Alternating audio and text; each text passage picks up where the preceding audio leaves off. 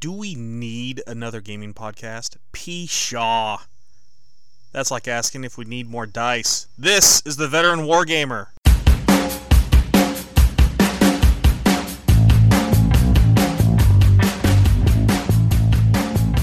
Welcome to The Veteran Wargamer. I'm your host, Jay Arnold. In this episode, episode number 1, I'll talk about what I hope to achieve with this podcast. Don't worry, I won't take too long. Then we'll talk about what makes me a veteran wargamer. So what is this podcast? What am I trying to do? I want to explore some topics surrounding gaming that I happen to find interesting. Maybe there's something about games that I really like, so I'll talk about that. Maybe there's a new game that is catching a lot of attention, so I'll talk about it. I'd like to have a guest or two on a revolving basis. And we'll see where that happens to take us. Some topics that may appear in the future, some ideas I'll be kicking around. Why do we have point systems, and are they really fair? Is there tension between playability and realism? Can they be balanced, or are they simply mutually exclusive? Where do we draw the line between miniatures games and board games? Do we need to draw a line? Things along those lines. In summation, basically, I listen to a lot of podcasts. It started when I was driving an hour and a half one way to get to work, and I found that listening to music on the interstate, for me at least, was not the best way of spending my time, because the long hours at work and driving, and then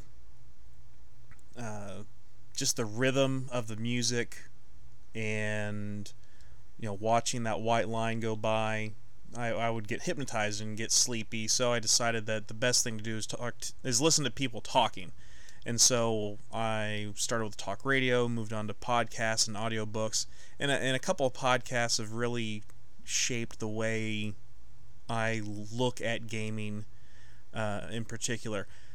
The first one is probably the D6 Generation. If you're not familiar with it, I recommend you highly. You definitely want to check that one out.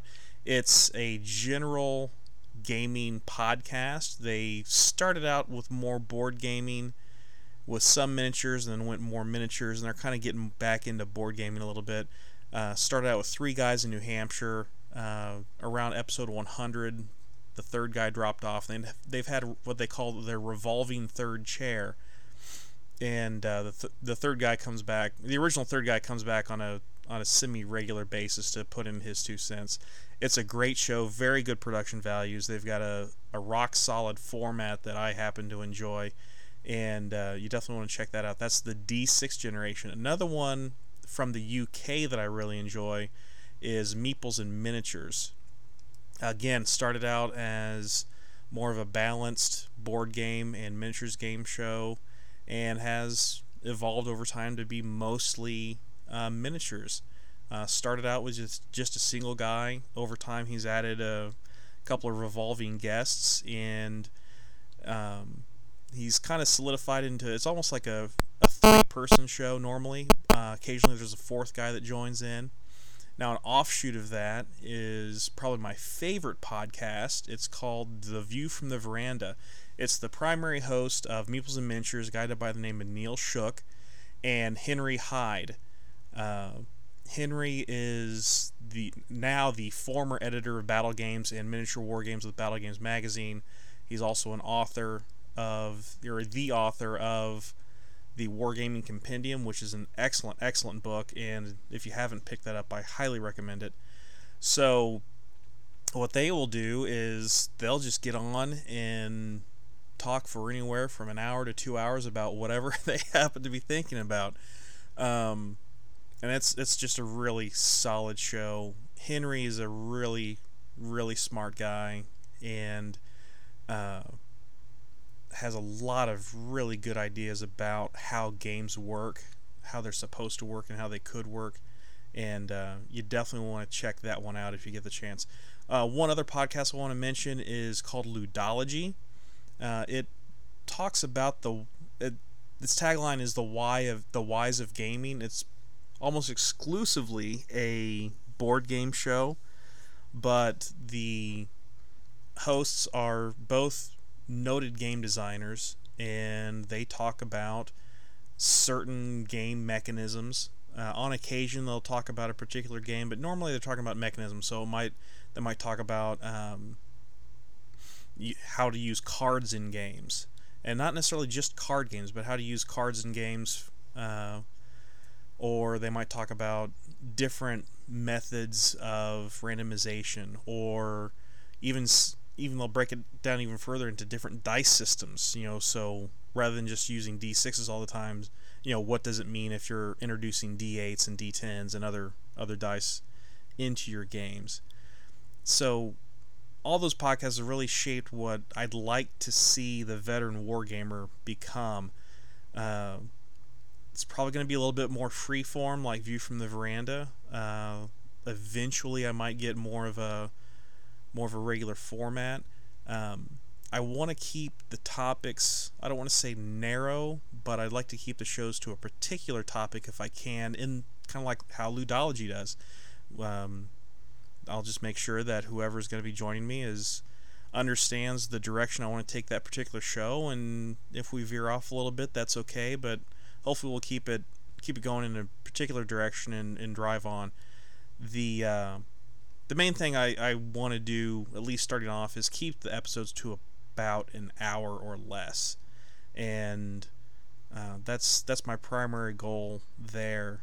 I know that a lot of people don't necessarily have the time to listen to a 3.5 or 4 hour podcast like the D6 Generation can be sometimes, and they're not hip on breaking it up into multiple listening sessions, and that's okay. So, and until I get my feet under me and figure out exactly what's going on with this whole podcasting craze, I think an hour is probably going to be an appropriate length.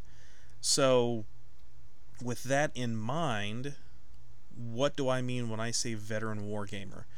I mean literally that. I am both a veteran of military service in the U.S. Army, both reserves, active, and National Guard, and a wargamer. I'm a veteran wargamer in that I've been wargaming for a very long time. I'm now 42. I've started wargaming, you could probably say, when I was 12, and so that's 30 years, plus or minus, of rolling dice and pushing figures on a table and simulating combat on a table.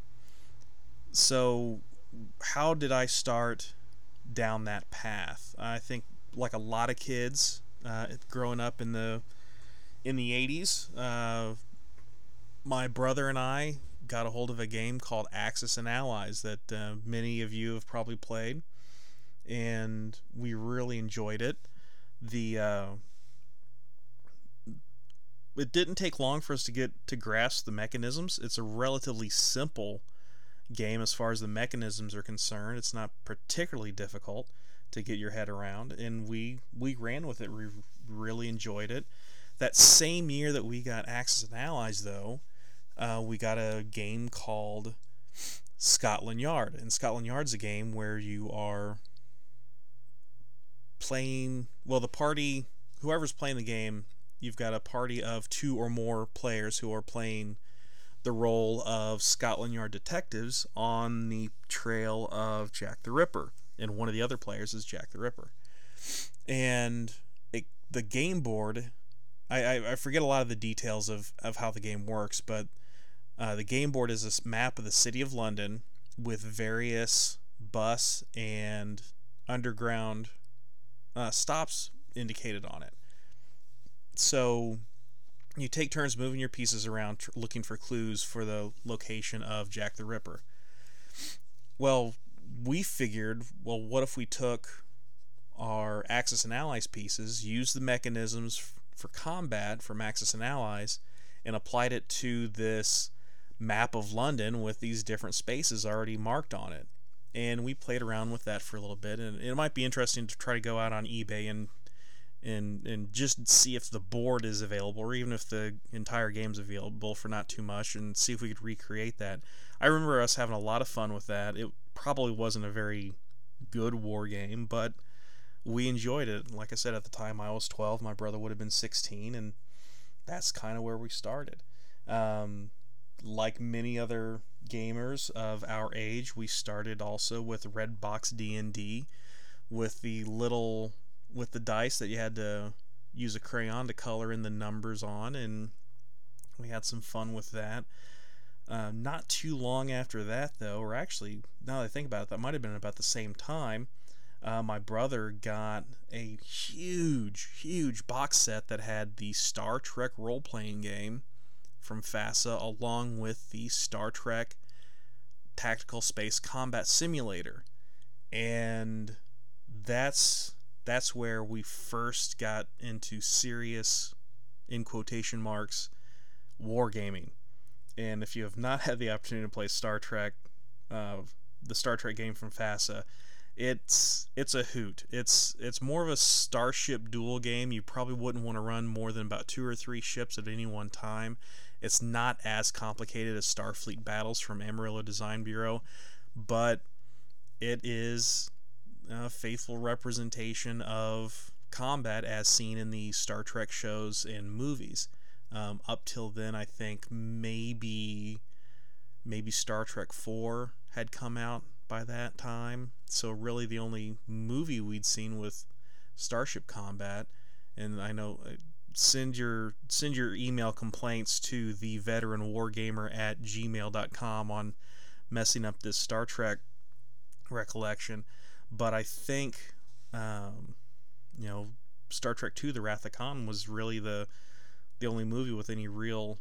I guess Star Trek 3 had some. I guess Search for Spock had some space combat in. But okay, you Trek fans, go ahead and use that email. Tell me how I'm wrong. That's fine. I'll admit it. It's not a big deal. This is not a Star Trek podcast. It's a wargaming podcast. So it was just a really fun game. You had to allocate your energy to the various systems of the ships. And you roll your D10s, like FASA was fond of D10s back then, and I can only hope they still are. And we had a lot of fun. My brother and I still talk about one particular game that we played at our mom's house on Mother's Day. We refer to it as the Mother's Day Massacre, because I took an Orion blockade runner and literally ran circles around his Northampton class frigate and got one of his shields down on, I want to say it was his starboard aft, and just kept literally running circles around him and hitting that same location over and over again. But so being the types of kids that were let loose in Independence Center Mall in Independence, Missouri, we would go to a game store called Hobby Haven, and we'd get copies of Dragon Magazine, and in one of the copies of Dragon Magazine that we got, there was an ad for this book called Warhammer Siege, and I'd never heard of Warhammer. Obviously, I wasn't paying that close attention to what was going on at Hobby Haven, but the pictures in the ad for Warhammer Siege looked really, really cool. And it said for use with Warhammer Fantasy Battles and Warhammer 40,000. And I thought that sounds like it's something pretty cool we need to take a look at. And lo and behold, somehow, I don't even remember talking to my parents about it, but Christmas of 1988, under the tree there was a box full of goodness. There was the West End Games Star Wars D6 role-playing game, and a book that many of you are probably familiar with called Warhammer 40,000 Rogue Trader. In addition, there was a box of plastic Space Marine figures to put together. There was also a box of metal Space Orcs to get out and put on bases and paint, as well as a bunch of blisters of adventurers and space pirates. So, Hero was at the ripe age of 14 with a treasure trove of miniatures goodness. And that's where it really, really started for me as a miniatures wargamer. There's a whole new, I shouldn't say new, there's a whole movement called Old Hammer of people who prefer the old days of Warhammer Fantasy Battle and Warhammer 40,000. They prefer the aesthetic and the ethos that surrounds those versions, those earlier versions of the game, 40K Rogue Trader and Warhammer Fantasy Battle 3rd Edition. That's the Orange Book, and they just like the figures better from those days and the mindset behind the games back then. And I'm one of those guys. I'd like to have an entire episode devoted to Old Hammer at some point. So that's. Yeah, we'll talk about that in further detail. It's, we'll take a walk down nostalgia lane, you and me, and we'll have a good time with that one for sure. So moving forward, I stayed with 40K for a long time. Rogue Trader, and then Compendium came out, and then Compilation, and we played some, and then of course around that same time the Realms of Chaos books came out, and I played a little bit of.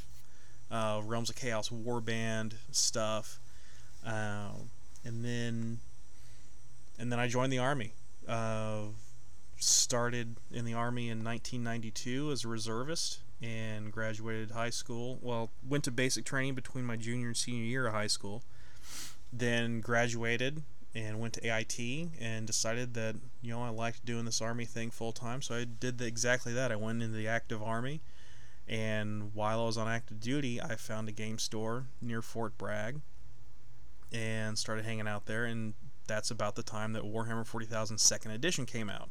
So I got into that real big, and I got into a classic board game called Avalon Hill Civilization and Advanced Civilization, and played a ton of games with my friends that I made there. In fact, I still play games with some of the friends I made there, and just had a great time. And as I got out of the Army, I got off active duty, went back to the same reserve unit in Kansas City, and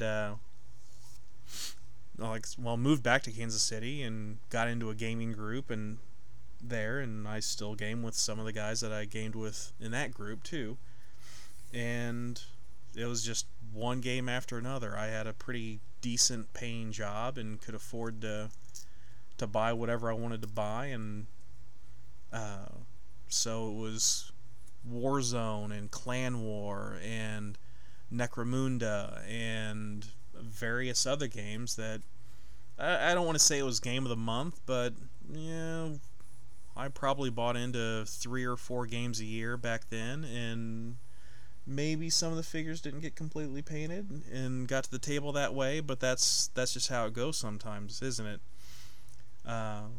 After a while, I decided to go ahead and go to college. Did some more gaming when I was in college at Southern Illinois University in Carbondale, go Salukis, and kept gaming and met a girl and really liked her and ended up being boyfriend, girlfriend, and then eventually became fiancés, and then we got married, and I graduated college. Well, I graduated college, and then I got married and moved to a little town that is